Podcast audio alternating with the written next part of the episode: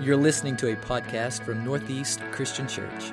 For more information about Northeast, go to ncclex.org. Thanks for listening.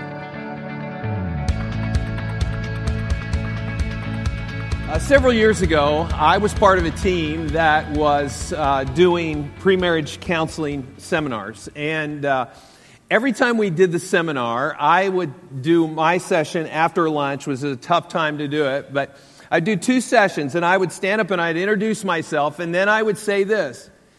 Each of us are teaching in areas where we have the most experience and expertise. And I will be teaching on sexuality and spirituality. To which everybody in the crowd laughed a little bit, except the two guys I was doing the seminars with, you know. One of them was talking on finance, the other was talking about communication and personality, you know. But me, I got sex and spirituality. And that's why I was going after lunch. I think most of us would probably agree this is a tough topic. If you talk about sexuality, it's a little bit challenging. And if you think it's hard for me and you, think what it's like for Gail over here signing, okay? She's, there are signs she's using that she hasn't used in a while, okay? She'll be using them today. I think that we would all agree that there is probably a wise way to do things in any, in any category, and then there's an equally unwise way to do things. Let me illustrate what I'm talking about. Drinking milk, okay? Unless you're lactose intolerant, it's a wise thing to drink milk, right? Strong bones, all that kind of, Would you agree? Yeah, okay. Drinking expired milk, never a wise thing. Ever, okay? Here's another one being polite to your waiter or your waitress. Always a wise thing, right? It's never wise to be rude to the person who handles your food. Ever. I imagine spit being involved somewhere along the line. Okay? Okay, one, uh, one more. Leaving your kids with a trustworthy babysitter is always wise. Wouldn't you agree with that? Leaving your kids with the creepy guy who hangs out at the mall, never wise. Just never wise. It's bad. With almost every area of life, we could probably find some overwhelming agreement on what's the best way to proceed, except this one specific area of sexuality. When it comes to the subject of sex, there are numerous opinions. Sex is the one area of life we have trouble agreeing on where the guardrails should be.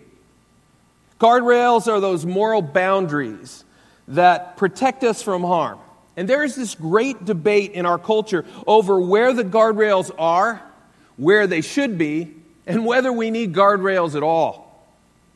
Before this uncomfortable level that has crept into the room goes any higher, let's acknowledge that very few of us, if any of us at all, have followed God's wisdom completely in the area of sex.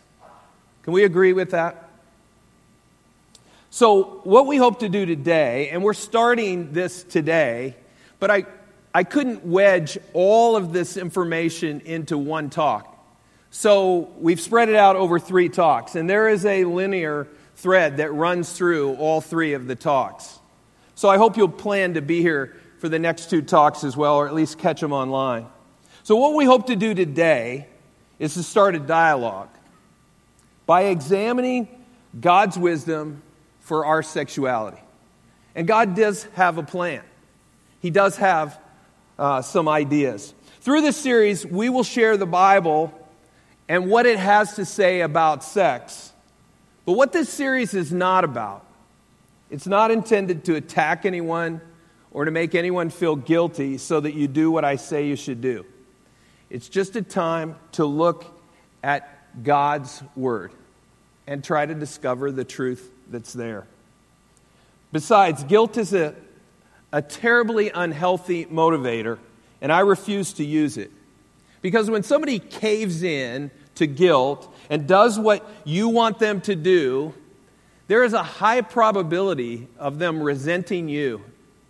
And in this case, resenting me. and possibly the church and maybe even God in the process. And I don't want any part of that. I just want us to talk about truth. I think of these truths as that are in the Bible that we're going to be talking about as some of these guardrails. These are scriptures that are designed to keep us on the best path that protects us from the trouble that exists beyond the guardrails. Jesus said that he came that we might have life and have it abundantly. So there apparently is an abundant path that we could be on. So I want to encourage you during this series to have an open mind as we talk about truth that comes from the Bible about the topic of sex. Is that clear? Is that fair? All right. America's been in what sociologists often refer to as a culture war, or in the very least, a cultural debate for the last 60 years. And it has caused this significant chasm, this significant rift or divide in our world. Many of the main battle lines are all over the map, but one of the main battle lines is being fought over the topic of truth. Is there such a thing as absolute truth, or is all truth relative? Now, let me see if I can explain this to you. The color of our state bird, the cardinal, is what? Do we all agree that it's red? The color of our state cat is what? Blue. Right. Anyone disagree with that? Hmm? Ushers, are you taking some names? Okay, good. These are examples of absolute truth, right? Seriously, to say that something is absolutely true means that it's independently true for all people, even if they don't know it or recognize it to be true. The flip side, or the opposite of absolute truth, is what we would call relative truth. To say that something is relatively true means that it can be true for one person and not for another person. Does that make sense? What the culture has been fighting over is whether there is absolute truth that should govern our moral decisions. Our morality is based largely on our concept of truth. So when it comes to sex, the question is are there absolute truths that are true for all men and women, or is truth determined by each individual? I want us to explore just a bit of kind of what's happened during the culture war, because there's been a major, major shift. Look at this. In the 1950s, 5% of high school girls and 10% of high school boys were sexually active. Five decades later, you have as many as 70% of high school girls and 80% of high school boys now are sexually active. In the 1950s, it was almost unheard of that a person would cohabit or live together with another person prior to marriage. Today, 74% of all 30 year olds have said that they have cohabitated with a partner at least once. They've lived with someone they're not married with in a, in a cohabitative capacity at least once. And then the divorce rate. In the middle of the 20th century, the 1950s, the divorce rate, the divorce rate was somewhere in single digits percentage wise. Today, now, it hovers around 50%. This rapid changes in behavior over a relatively short historical period of time hasn't just happened in general society, it's also occurred almost exactly the same in the church. And the speed of change has been staggering. Let me give you one last statistical example. In 1987, there were approximately 75 million people who rented a triple X porno video. And five years later, in 1992, the number rocketed to 490 million. And just four years later, in 1996, rentals had reached 665 million. Pornography is being produced all around the world, but the center of consumption is here in America. We distribute more pornography than any other country in the world. But once the internet exploded onto the scene, they stopped counting rentals. The hidden nature of pornographic activity online makes precise statistics really hard to come by. But about 40% of men in America visit porn sites regularly. And the percentage of women who do so is increasing rapidly. These statistics are overwhelming to me. They really are. If you spend much time looking at these things and studying them, they're a little bit, um, they complicate my world. They're a little overwhelming. But don't get lost in the details. There is a story that they tell that's very simple. We have witnessed a dramatic shift in our culture in just the last 50 or 60 years. In the church, we've even begun to see signs that if you can't beat them, join them. It's coming into the culture of the church.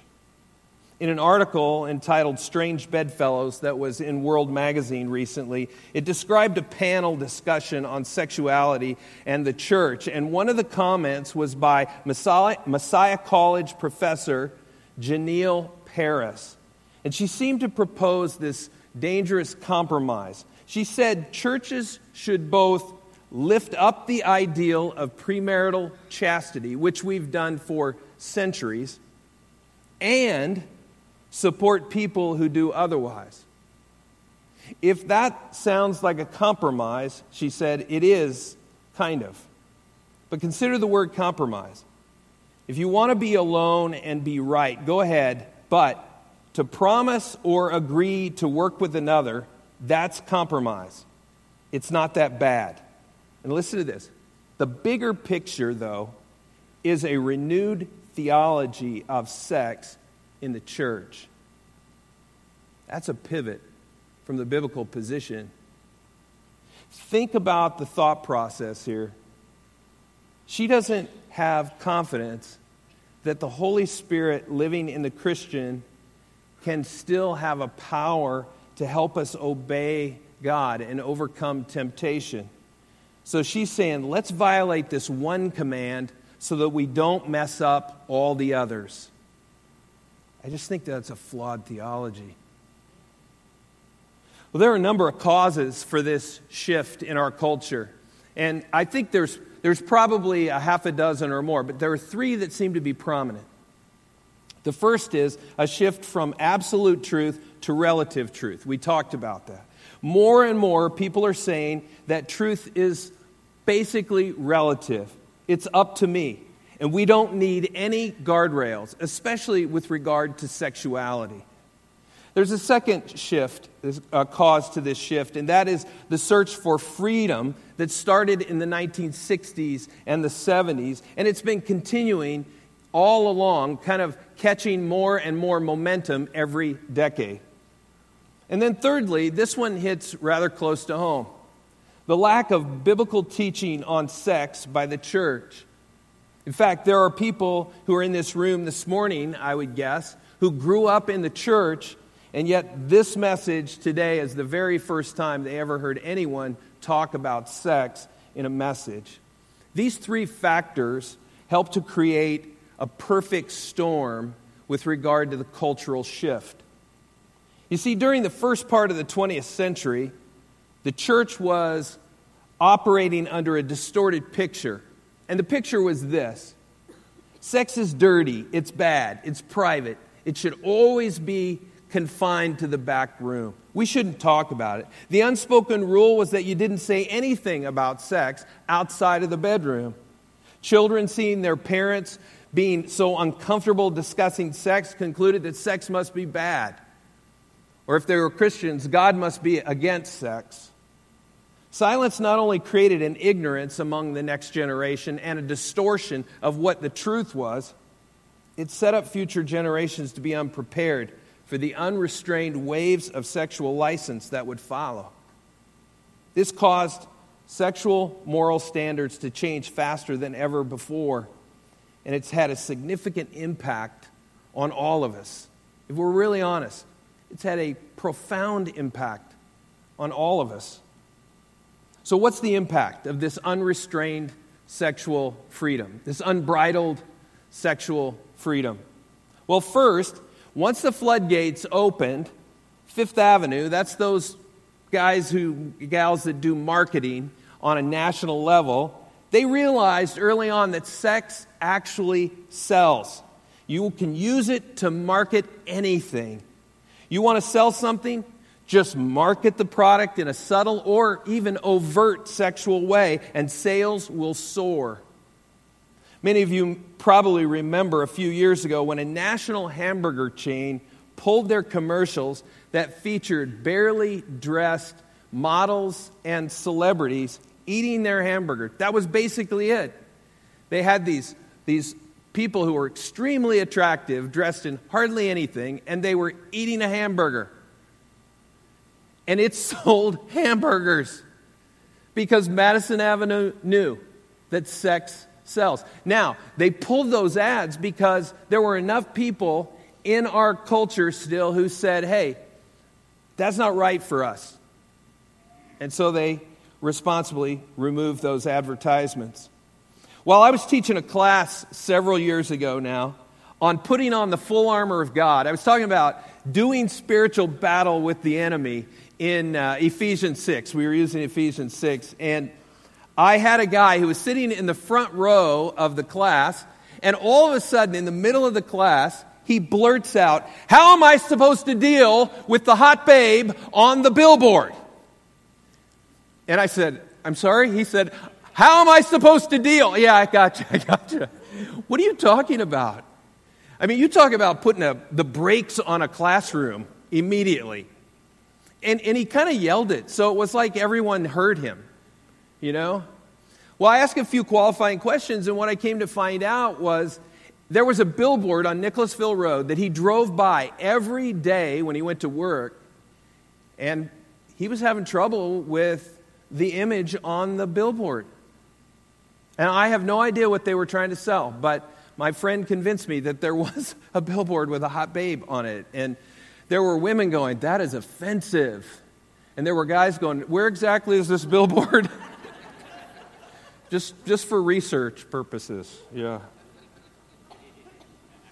For much of this cultural change, the church has been spiritually on the sidelines.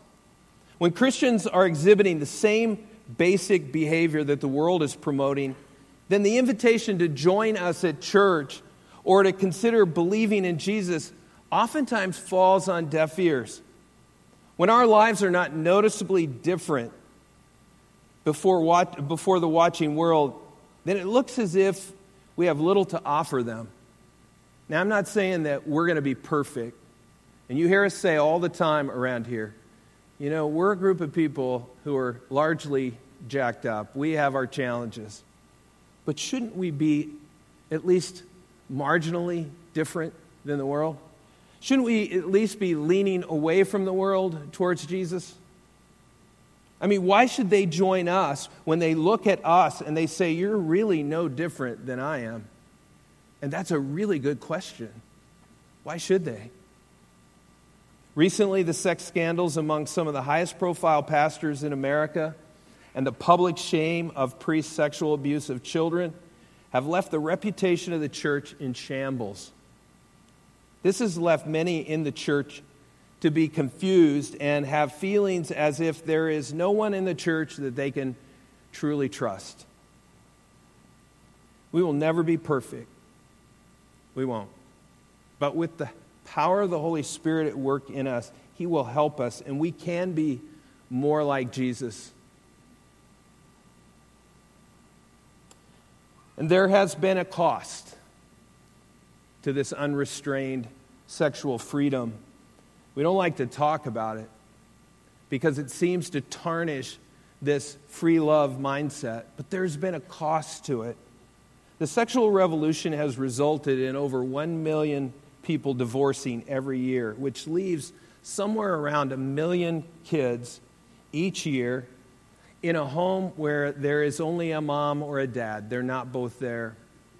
And I know some of you battle that personally. That is the struggle that you find yourself in. Some of you, not because of your desire, but you know that it's not ideal. It's not fair to a mom to have to double up on the parenting duties because dad is nowhere to be found, or vice versa. In addition to that, the dramatic rise of sexually transmitted diseases like AIDS and herpes, and now a strain of incurable gonorrhea. And there are numerous other STDs that have had a staggering effect over the last several decades. Whether you're a Christian or not, you'll likely agree that probably the most destructive cost in America over the last 60 years is the loss of our, of our sexual morals. We've spent millions of dollars in various sex education programs and in the prevention of sexually transmitted diseases, only to see the behaviors we are trying to prevent actually increasing. All of this bad news should do something to us. It should awaken us or at least cause us to stop for a few minutes and think where are we? Is this the best we can do? Think about where we are as a country. Think about where we are specifically as a church and where we should be when it comes to human sexuality. And ask that question Is this the best we can do? Really? Could we do better? Maybe. You are a sexual being, and so am I. Surprise. I thought you would laugh at that. Thanks for laughing at that. How you think about sex, how I think about sex, impacts our identity. It impacts our view of God and our relationships with other people. I'm suggesting that many of us have been told lies through our lives about sexuality. Many of us for all of our lives, regardless of our race, our gender, our marital status, our socioeconomic uh, status, or even our marital status. Did I say that already? Yeah. The lines that regulate sexuality have gotten blurred. Through this series, I want us to look together at some of the fallacies, some of the myths we've been told and we've believed and for many of us, they have guided our lives up to this point. Some of these, some of these are not that wrong, and some of them are significantly off base. These lines get blurred by lies that are told, and these lies seem, seem more convincing when they're repeated over and over again that we assume they're true just because they're always repeated. And I'll be honest with you, I think that happens on both sides of this cultural war. So let's look at some of these fallacies, some of these myths, and then let's summarize the truth. Let's agree that the truth is our focal point, where we want to arrive at. And then let's talk about if God's truth actually is a solution, Let's talk about how it can blow those lies out of the water and really, truthfully change the trajectory of our lives in the future. So, in the time that I have left, I want to talk about the very first fallacy, the first myth, okay? And then we'll talk about the others in the next couple sermons. But the first one is this God is anti sex. That's that's the first fallacy. God is anti sex. There's this feeling among many in the world who think that the Bible is overly restrictive when it comes to sex, that God must be a prude to write those kinds of things. And since God takes a stand about sex being confined to marriage, that he, many people come to believe that he's just anti sex. If you're just going to confine it to marriage, then you must be some kind of a killjoy and you're opposed to sex as a whole. But nothing could be further from the truth. In fact, The truth is, God is extraordinarily pro sex. He's actually designed sex for us. And there are three key facets we find in Scripture. The first is He designed it to provide physical pleasure. We'll talk about these in just a minute. Secondly, He designed it to provide procreation. And thirdly, He designed it to provide relational intimacy. This fallacy that God is anti sex, in other words, when sex happens, God blushes, and then He says to the angels, Don't look, don't look. In, in, this view, sexuality is an accidental side effect of humans that surprise God and us, and He doesn't like it. He doesn't like it. The truth of the matter is that God is extraordinarily pro sex. And the reason we know that is that He created it. He invented sex to provide physical pleasure. Listen to what the writer of Proverbs says in Proverbs 5 18 and 19. May your fountain be blessed, and may you rejoice in the wife of your youth. A loving doe, a graceful deer. Say this with me. May her breast satisfy you. You did not say it. may her breasts satisfy you always. May, may you ever be intoxicated with her love. Have you ever been intoxicated? with her love. It's just uncomfortable to say it. And somebody goes, We're in church. it's in the Bible. Can anybody say amen to that? yeah. One woman and 8,000 men. and ironically, the woman was louder than the 8,000, right? Yeah. That sounds a lot like God is encouraging a husband and wife to experience the pleasure of sex. Sex is not accidental, it was in the original design. It's part of God's plan.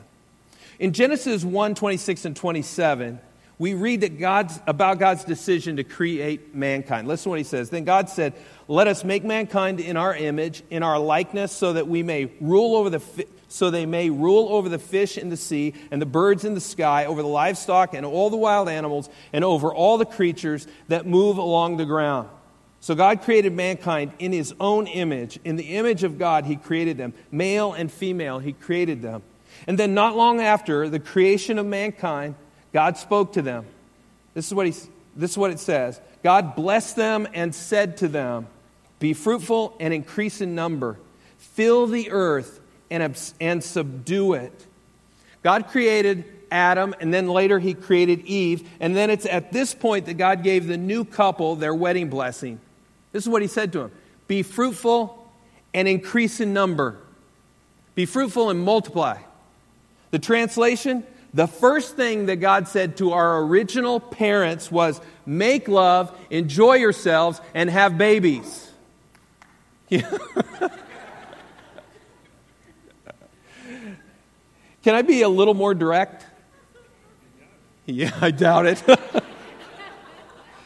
God told them to have sex. You cannot be fruitful and you do not multiply unless you're having sex. It's actually holy. It's sacred because God directed it and God is for it. And then to ensure that this procreation happens, God designed us with sexual attraction and desires to make sex happen. God made women attractive to men. And he made and women to have a desire for men. God does give some the gift of singleness. He gives it to certain people, and they have this unique set of desires to serve Him in ways that will require them to be celibate and to live single. But for most of us, that yearning in our hearts for connection and attraction to the opposite sex involves marriage. It's in marriage that our God given desire to be known intimately and to know our spouse is fulfilled. These attractions are much more than simply sexual. We want to be known, we want to be loved, we want to connect to our spouse intellectually and spiritually and emotionally, as well as physically. God was clear in the very first marriage sermon that the marriage relationship was creating a brand new relationship. A relationship that would demand our life spouse becomes our number one priority. Listen to Genesis 2 24 and 25. He says, That is why a man leaves his father and mother and is united to his wife. That word united, some of your translations say cleave to his wife. That means, in the Hebrew, it means to cement together. He's united to his wife, and they become one flesh. Verse 25 Adam and his wife were both naked, and they felt no shame. Adam and Eve were naked, and they were unashamed, but not just naked physically, they were emotionally transparent as well. They were psychologically transparent. They were one with each other on all these levels, as well as a connection to their Creator. Do you know that the Hebrew language actually has three words that we translate sex in the Old Testament? The first one means to lie with, the second one means to go into, and the third one means to know. K N O W.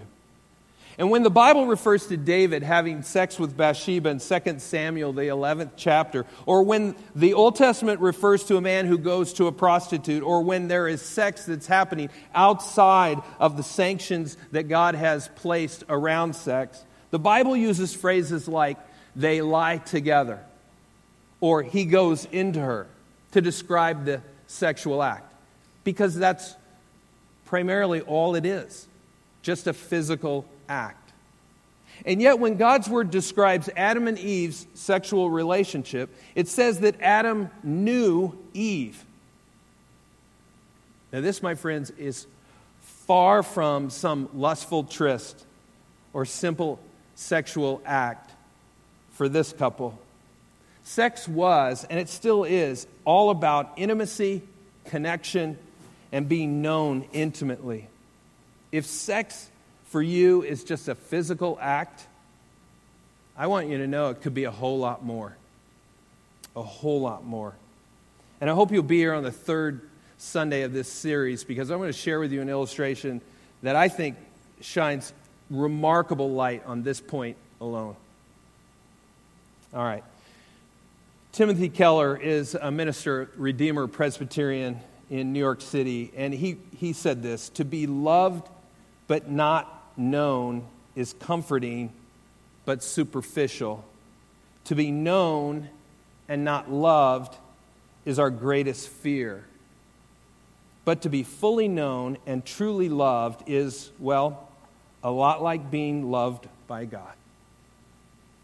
It is what we need more than anything. It liberates us from pretense, humbles us out of our self righteousness, and fortifies us for any difficulty life can throw at us. Who wouldn't want that? Sex, the way God designed it, will lead to a depth of love that has tremendous meaning and power. It's why couples are married for 40 and 50 and 60 and sometimes even 70 years. The value of being known will bless you at the deepest levels. And I'll tell you, if you're in a marriage and that's not the reality, that can change. God can move you from where you are to this place where we're talking about being known. Yeah, my friends, God's not anti sex. He's so pro sex, He invented it. I can't think of a better way to define how God feels about sex. He said, Oh, you want to know? I'm the author. We could talk on and on, and my wife says, No, you really only should talk about 20 minutes about sex. I think she's afraid I'm going to share. Let me say this to you as we close. I'm thankful for you being here today. If you intended to be here or you just wandered in, I hope that you'll commit to being here over the next couple weeks. In this message, it is possible that we have hit a nerve with you, or we've brought up issues that have caused you pain in the past, and now all of a sudden we've regenerated some of that. We want you to know you're not alone in this. I'm going to be down here at the end of this message. I'd love to talk to you. Our staff is available this week. We'd love to meet with you. There are some names at the bottom of your program on the outline side of some contacts. If you want to go further and you'd like to do it anonymously, you can uh, choose appropriately there who you want to contact. We just don't want to leave you hanging out there twisting in the wind because we know this is serious, serious issues. Let me ask you this question and then I'll pray. Can you imagine sex as something that's sacred?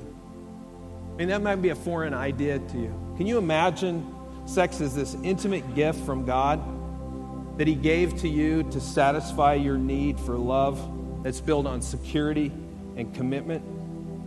What if God actually did create sex to be a whole lot more than what we've settled for with this free love idea?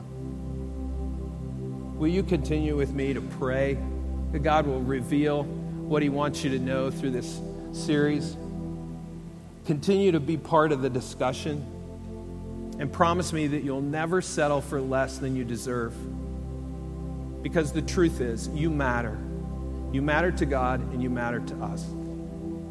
So never settle for less. Let's pray together.